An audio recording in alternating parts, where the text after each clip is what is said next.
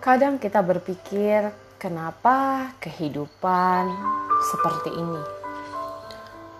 Kadang mungkin banyak masalah, bahkan kita harus kehilangan orang yang kita kasihi dalam waktu yang begitu singkat. Pernahkah di dalam pikiran Anda, Anda bertanya, apakah hidup seperti ini yang saya inginkan? Apakah hidup seperti ini yang Tuhan rencanakan untuk kita?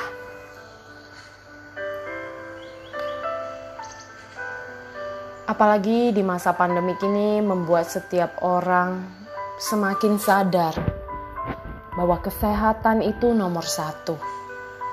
Yang kedua, bahwa tetaplah bersyukur di dalam keadaan apa pun Sekalipun kita mungkin hidup secara berkecukupan, namun di saat kita bisa memiliki nafas, kita bisa menikmati udara segar, kita merasa bahwa ini adalah anugerah dan ucapan syukur kita kepada Tuhan.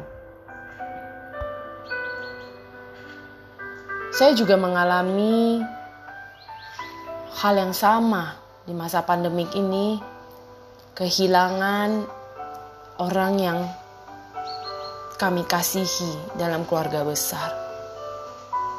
Beliau adalah paman saya. Mungkin saya tidak begitu dekat dengan beliau, namun saya sempat bertanya, "Tuhan, kenapa harus mereka yang tidak mengerti dan tidak tahu, yang sekalipun mungkin mereka sudah menjaga kesehatan mereka dengan baik?"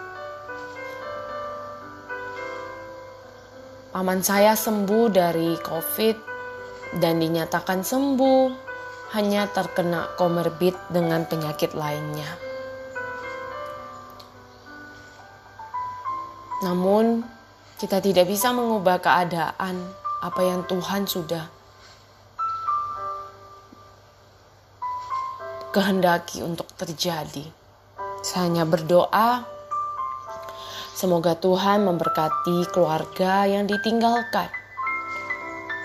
Semoga di masa pandemik ini mengajari kita untuk terus menghargai hidup kita dan melihat bahwa hidup ini singkat.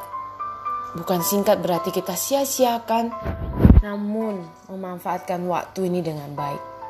Hari ini teman-teman, berjuanglah sekalipun tidak gampang. Dan percayalah, Tuhan selalu ada di dalam kehidupan Anda dan saya. Mari semangat dan terus lakukan yang terbaik. Di sisa-sisa waktu yang masih ada, bukan berarti sisa yang asal-asalan, tapi dengan waktu yang masih Tuhan sediakan. Pakailah dengan baik dan menjadi dampak yang positif di mana pun dia menempatkan kita. Semangat pagi, selamat hari Minggu, Tuhan memberkati.